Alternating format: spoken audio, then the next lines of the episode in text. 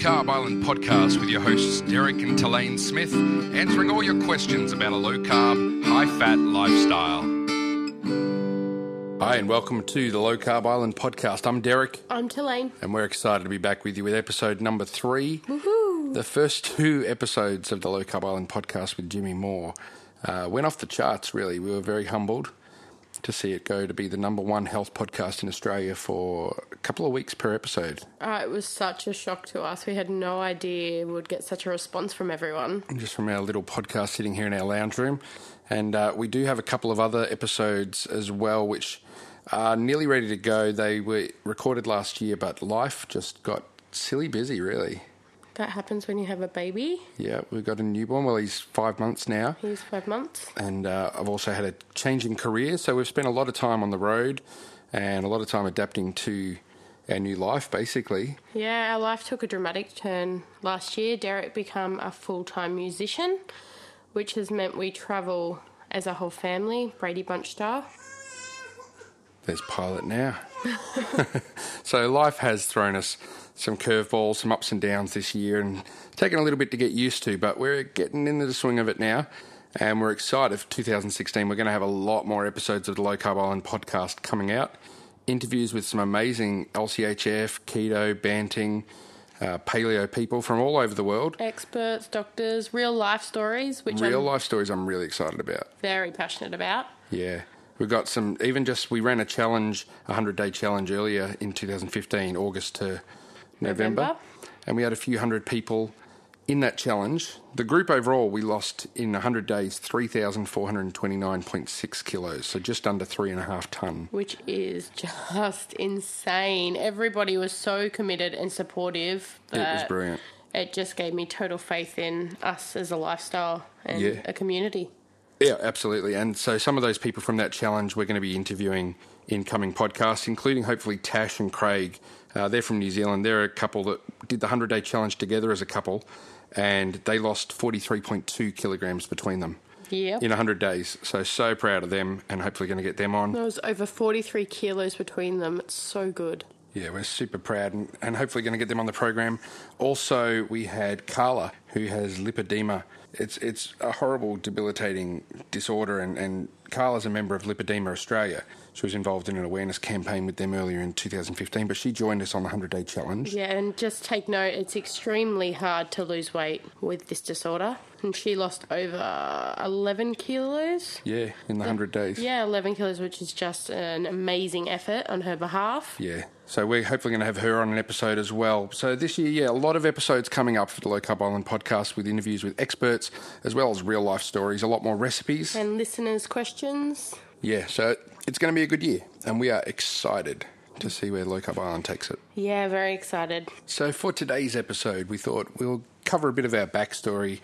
It's been a while since the first two podcasts came out, and we've got a lot of new uh, followers on the Facebook page since then. Over twenty thousand. Yeah, a lot of visitors to the website every month, over ten thousand visitors every month. So we thought we'd cover a bit of our backstory, and I'll start with myself. Uh, my name's Derek, obviously, and I started my low-carb journey, yeah, I used the J word, mm-hmm. back in December twenty thirteen, thirtieth of December, actually. Um, I'd done a bit of research for a few months. I'd, I'd put on a fair bit of weight over the years, and I tried a lot of diets.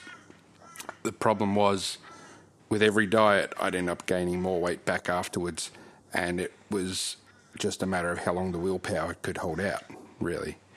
Um, every diet, you know, if you followed it strictly, you could lose some weight, but it wasn't sustainable and it wasn't always healthy. So I did a, a few months worth of researching because I knew I needed to lose weight. I'd gotten to one hundred forty-three kilograms and work life was hard. I was always fatigued. I was always stressed, and it, it was taking a toll on our relationship as well. So I'd looked at a lot of different things, and I came to the conclusion that a low-carb, high-fat lifestyle was the way to go. And I asked Telaine to take some before photos for me. I posted them up on, at the time it was called Fat Man Do, my blog I started for my weight loss journey.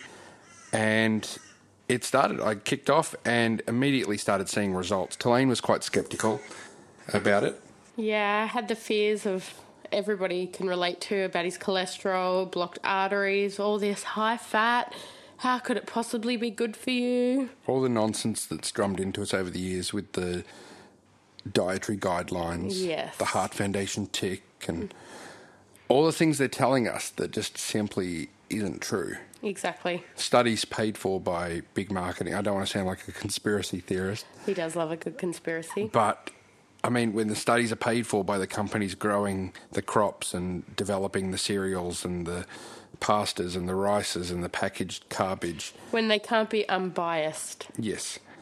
So Telaine had a lot of fears that I was going to keel over and die, but to her surprise, within a couple of months, I was healthier than ever. The weight was dropping off. I was full of energy. I was um, a lot more focused. I was a lot more happy. Yeah, a lot more confident in himself, and he was a different person. I used to jokingly refer to him as the grumpy old man, and life changed for him, which was a bit daunting for me at the time because I wasn't changing my life. So that led on to my story. I had watched Derek from the sidelines, as he said, mocking him, and then I started my journey with a couple of boiled eggs, and I had a lot of weight to lose. I was one hundred sixty-nine kilos at my biggest weighing in. I had a lot of illnesses with my diabetes, depression, anxiety, uh, liver disease. It was a never-ending battle for us, which had just become normal. Things most people would be scared of had just become normal for us. So I started my journey, and within the first week, which a lot of people notice that first week of low-carb, high-fat, you seem to have a big number. The inflammation The inflammation goes down straight away. So I lost eight kilos in my first week, which is just left me hooked. And it was the first time in my life I hadn't felt a never-ending hunger. I wasn't thinking about food mm-hmm. constantly. Um, I was a lot more in control of myself, and my emotions and so forth started to stabilise, as did my glucose levels. Yes. So, yeah, it's been an amazing journey. Now, you not only had the weight issues previously, but you're a type two diabetic. I am. For those out there who don't know it, I have a type two diabetes. My levels used to average over thirty in Australian standards, which is just... That was on two types of insulin. Yep. Um, regularly hospitalised on drips. Yeah, regularly. You'll find some photos on our website of me looking very medicated. Um, it just became our normal. We never thought to question it. I followed the diabetes recommended diet, not all the time, majority of the time. Um, when I become frustrated and disillusioned, I'll just go back to old eating habits. And then when I started low-carb, high-fat, I wish I could say it was for those benefits, but that hadn't been why I started. Mm. It was just Derek was doing it. He hadn't pressured me into starting, so I began to take on some elements of it. I always say that I took on some elements, but from that first week, having seen such amazing results, I really did embrace it full time. I started yeah. with a couple of boiled eggs, but by the next day I was feeling not hungry and I didn't want to change that. So I really did embrace it straight away without overthinking it. Being one hundred sixty-nine kilos, I have a lot of issues with food. Um, so that if I'd overthought it too much, I wouldn't have succeeded. No, keeping it simple, I believe, is the key. And that's one of the things we promote heavily is wherever you're at, you can start. There's always an ideal way of doing something, but that might not be the way you do it every single day of your life. Might not be realistic for someone else, say me, as I said, at one hundred sixty-nine kilos, yes, health should have been a main concern, but I'd given up hope. So if I'd had to think too much about it or felt too much pressure, it would have been overwhelming for me. So you can start wherever you have to start. And that includes the old saying, falling off the wagon. People who, you know, have those days where they've eaten carbs, you can start again. Just yeah. make this your normal every day and you'll come back to it. That's it. And don't beat yourself up. Obviously, we recommend eating grass-fed meats, organic vegetables, all that stuff, but there are times and there are seasons in life where you just have to make the best choices with with yeah. what you're presented with. And the best, worst choice on this way of eating is still better a million times worst, better worst. than the worst, worst, the best, worst choice. That was um, such a tongue tie. You know what I'm saying, though? Like the some of the junk that people eat and think they're eating healthy, I'd rather eat some of the bad stuff like this and keep on this way of eating yeah, and follow I, this yeah, lifestyle. I agree. I'm, I'm with that. So, you know, so I'm never going to eat a huge, big bunch of fruit, per se, a huge amount of sugar, because I know that's going to impact my glucose level, but you will catch me having a low-carb, high-fat treat now and then. Yeah. Because for me and a low-carb, high-fat lifestyle, that's better suited. It's not the best of the best, but it's not the worst of the worst for no. my health. I had to laugh today. I saw a thing on the internet. Someone had an ad um, for a Byron Bay organic donut. Oh, Byron Bay organic one hundred percent donut. one hundred percent organic donut. And I thought, there's people out there going to see that and think, oh, there's a good healthy option because it's organic wheat, organic it's got sugar. Coconut sugar. Organic this, organic. And I'm like, oh, my goodness, it's still a donut. It's still bad for you. Organic doesn't automatically make it good, yeah. healthy. But that's the thing. There's so much confusing information out there with the way marketers work. I was about to say misled marketing to sell a product, and the ability they have to confuse us as society is yeah. astounding. So, yeah. So at low carb island dot com, our website, and on our Facebook page, we promote what we call our KISS method. Keep it simple, sweetheart. Keep it simple, sweetheart. And there is a lot of people get confused maybe with that. It means to kickstart yourself. To kickstart it and to keep it. It's a way you can eat every day, but naturally we evolve as time goes on and we get used to stuff and we'll start to experiment more with Tweak different things. yeah, different different recipes, a bit more complex things. There you are start slightly to... different variations that work for some people, don't yep. work for others. Some people can have dairy, some people can't. Some people can have, you know, a little bit of potato every now and again. Some people can't. At the start, the KISS list is very succinct and I think works for most people. It's the best way to kickstart you to then start to learn your body so you can then work from there and see what works for you to keep yourself in ketosis, to see what carb level you can have. Some people more scientific, other people, like myself, like to keep it as simple as it can be. That's it. So I know I know what works for me is literally if I'm having bacon and eggs or eggs with some hollandaise or something very simple, a three-egg omelette for breakfast, um, I normally then won't have lunch and I'll have a dinner with a lot of cruciferous vegetables, which is your cauliflower, broccoli, um, your cabbage family, things like that, a piece of protein and some high fat. That's me for the day. Now, we'll put up recipes with desserts, but that's not an everyday thing that we're having. No, that's something we need to verify. So we have those dessert treats, and a lot of that is shared between a bunch of people if we're having a dinner and so forth, and we're lucky to do that once a week. So people talk to us about sugar alcohols and things like mm. that. We don't have them every day. No. And that's the hard bit. It's why we created the KISS list, because when someone asks us questions, we'll get into it in depth more.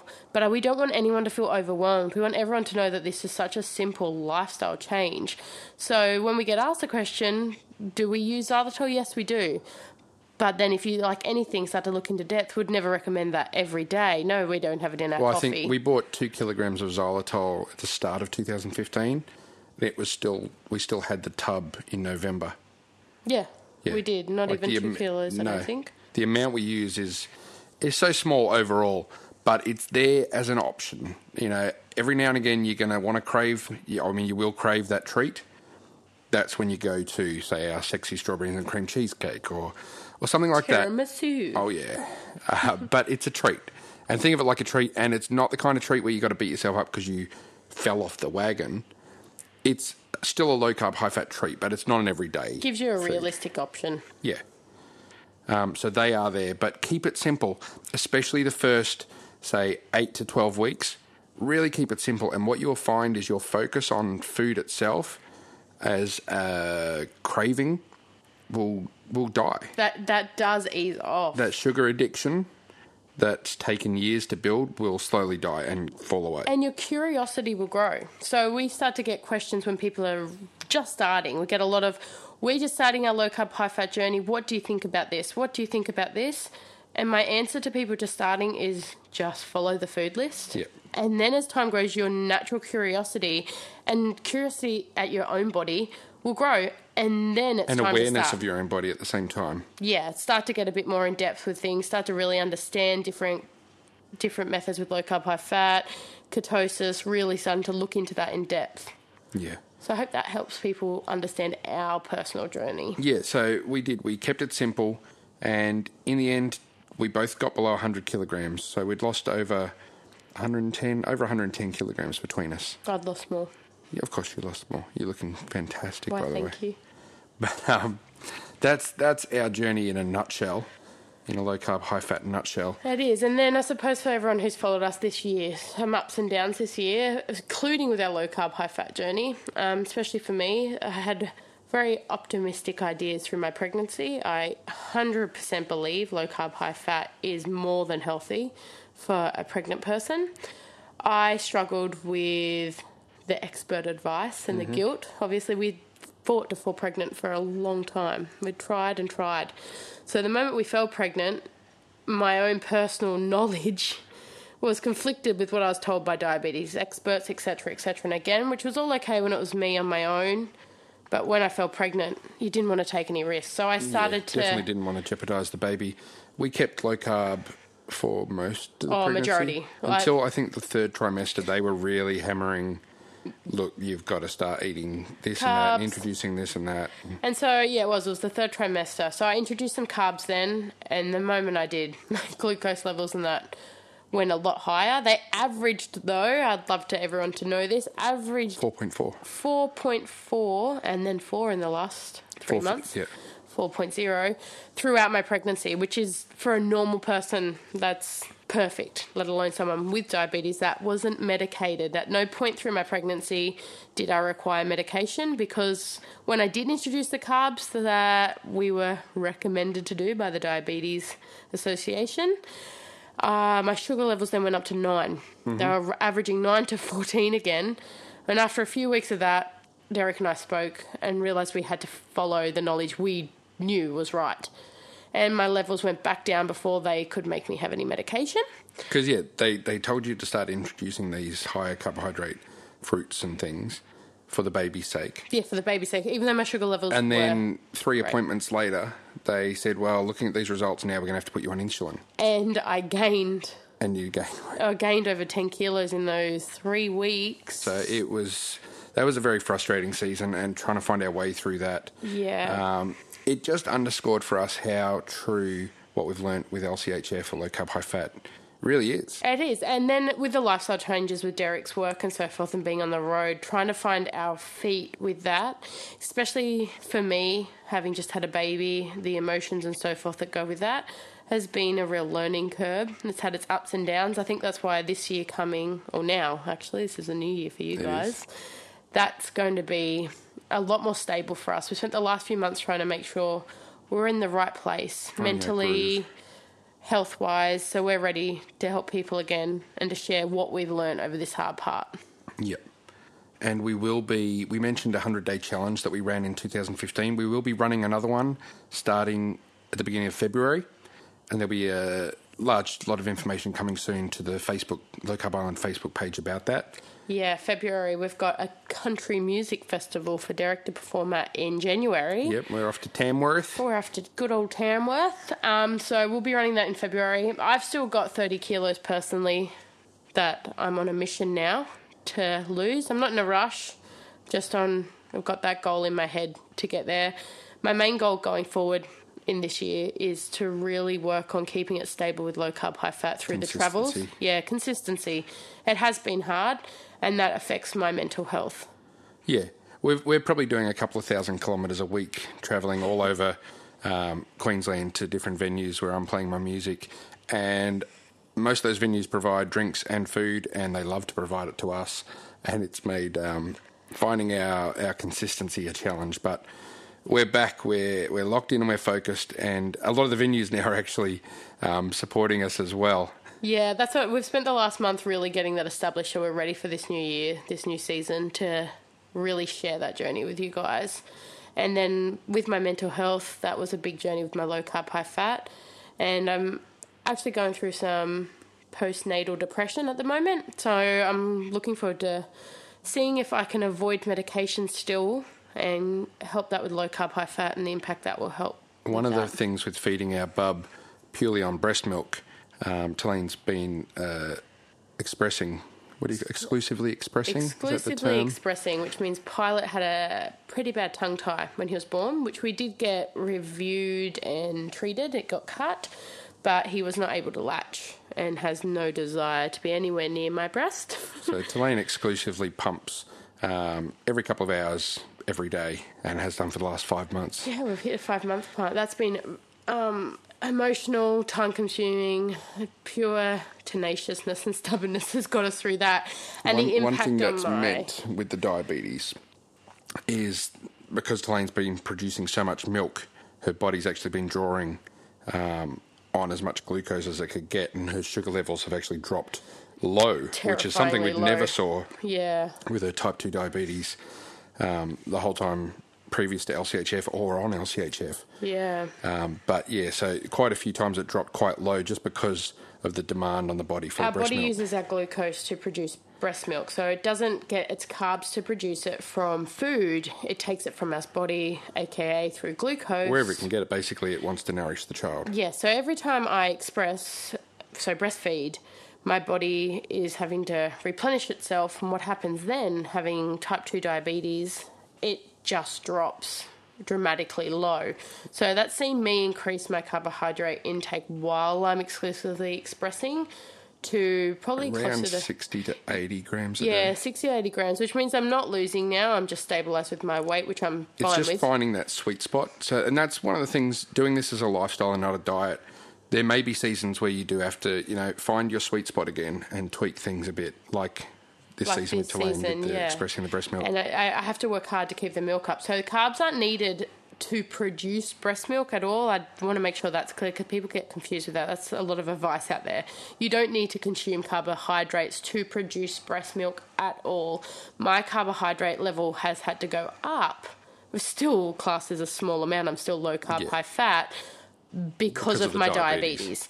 So my body wasn't coping. And what happens then when I kept having low sugars, at one point the machine wouldn't even register they were that low, mm. and they're averaging three, um, two point five to three, which was too low. My milk supply would start to slow down, which naturally happens with expressing anyway because I'm not getting the hormones from Pilot.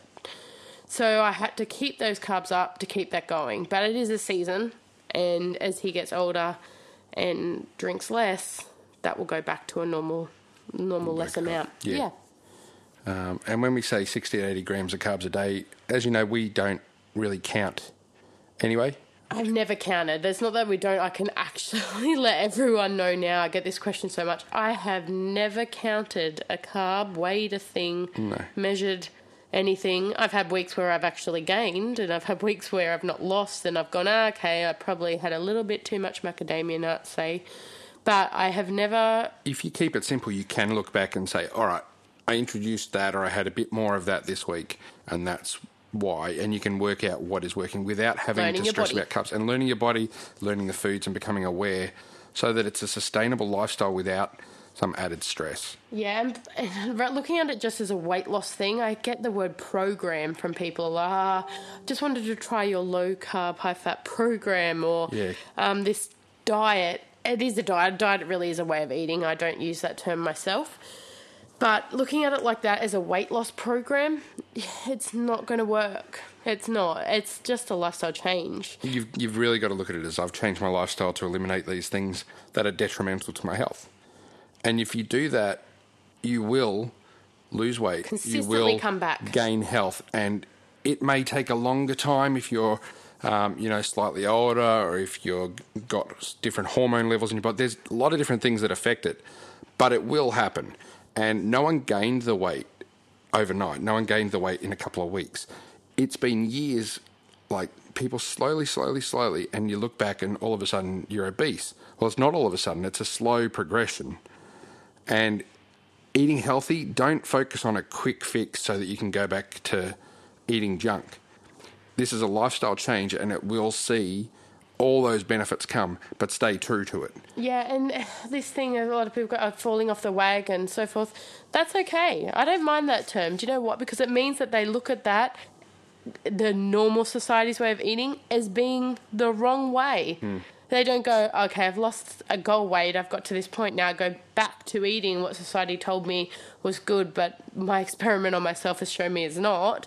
They look at that and go, oh, you know what, I've just had a really big indulgent Christmas lunch, I feel really bloated and crappy, fell off the wagon, tomorrow I go back to my everyday normal, which is low carb, high fat. So just look at that as a lifestyle change, and that's what we mean by that, and that's why we harp on at that. If you look at it like that, no matter what life throws at you, if you emotionally start eating, if you you know, you have a big event or a cruise. We see a lot of people go on cruises that indulge for that two weeks. It means when you walk off that boat or get over that really dark place you're at for that period, you go back to what's normal, which is low carb, high fat for you. Excellent. That's really good. All right, well, that's us. That's our story, I guess, and, and where we're at now. So why don't we look at some listener questions that we've received through the Facebook page? Sounds good. And, yeah, that first episode in the New Year's, just so you guys get refreshed with who we are and where we're at with our journey so we can kickstart this podcast for the year. So some questions, you reckon? Yep. Okay. You want me to read the questions out? You read the questions. So our Low Carb High Fat group on Facebook, I asked some guys to give us some questions, and I thought we'll answer a few of them today. Well, this one's from Erica. She just wanted our view or understanding on net carbs and sugar alcohols. Okay. So sugar alcohols, uh, they're alternate sweeteners that are things like xylitol, erythritol, maltitol, all your tols. Um, they're a thing called a polyol. Did you know that? No, what is that? Yeah, I, I don't really care, care to know. It's a molecular thing. Basically, though, here's how we're going to explain sugar alcohols. They're sweet. They're not really absorbed by the body. And so if you have too much, you'll actually get stomach bloating, you'll get gas, you get all sorts of stuff because it's all there in your, in your body getting churned up, but it's not being absorbed. Uh, it can have a laxative effect.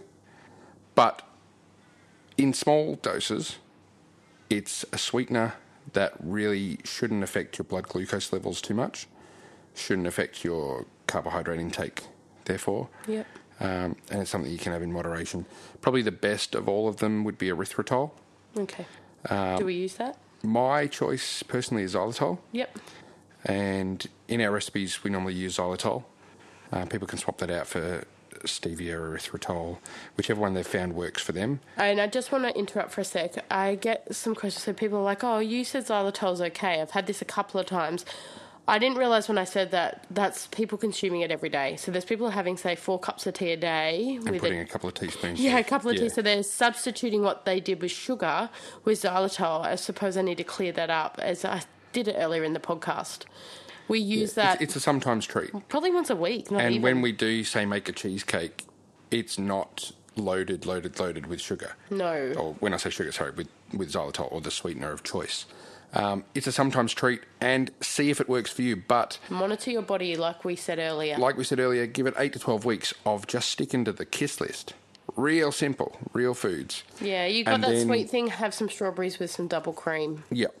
To keep it simple, that's where you're not going to get those sneaky carbs coming in from anywhere. That's it. And then going forward with the lifestyle, you can begin to test these things in small amounts and give it a few days, look back, see if there's a, an effect in your body that's positive or detrimental, and go from there. So, and I know that can look daunting to people just starting.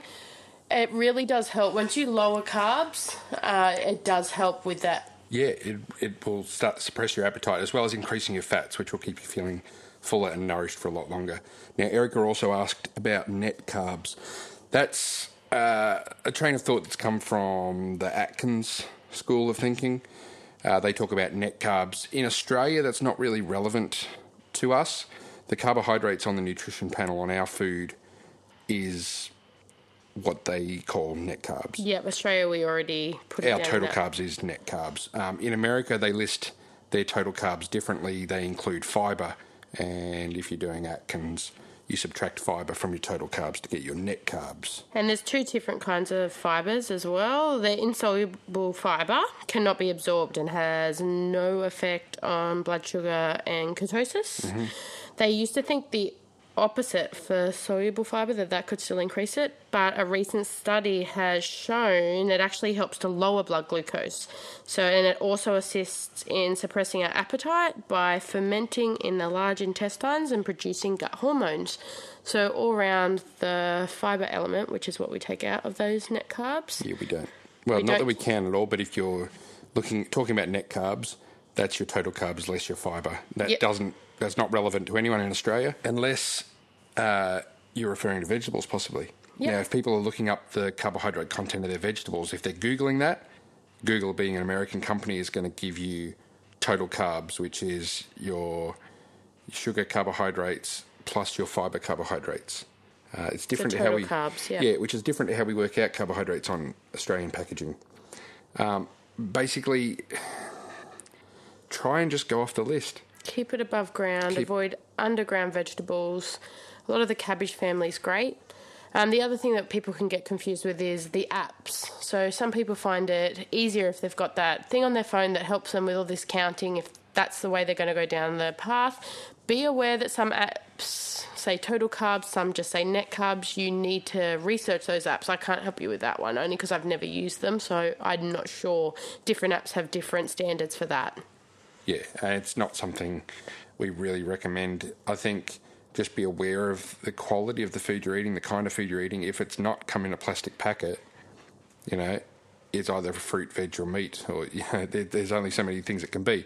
We know we limit our fruits. We really limit them. Yeah, because I of don't the recommend really anything besides berries. No.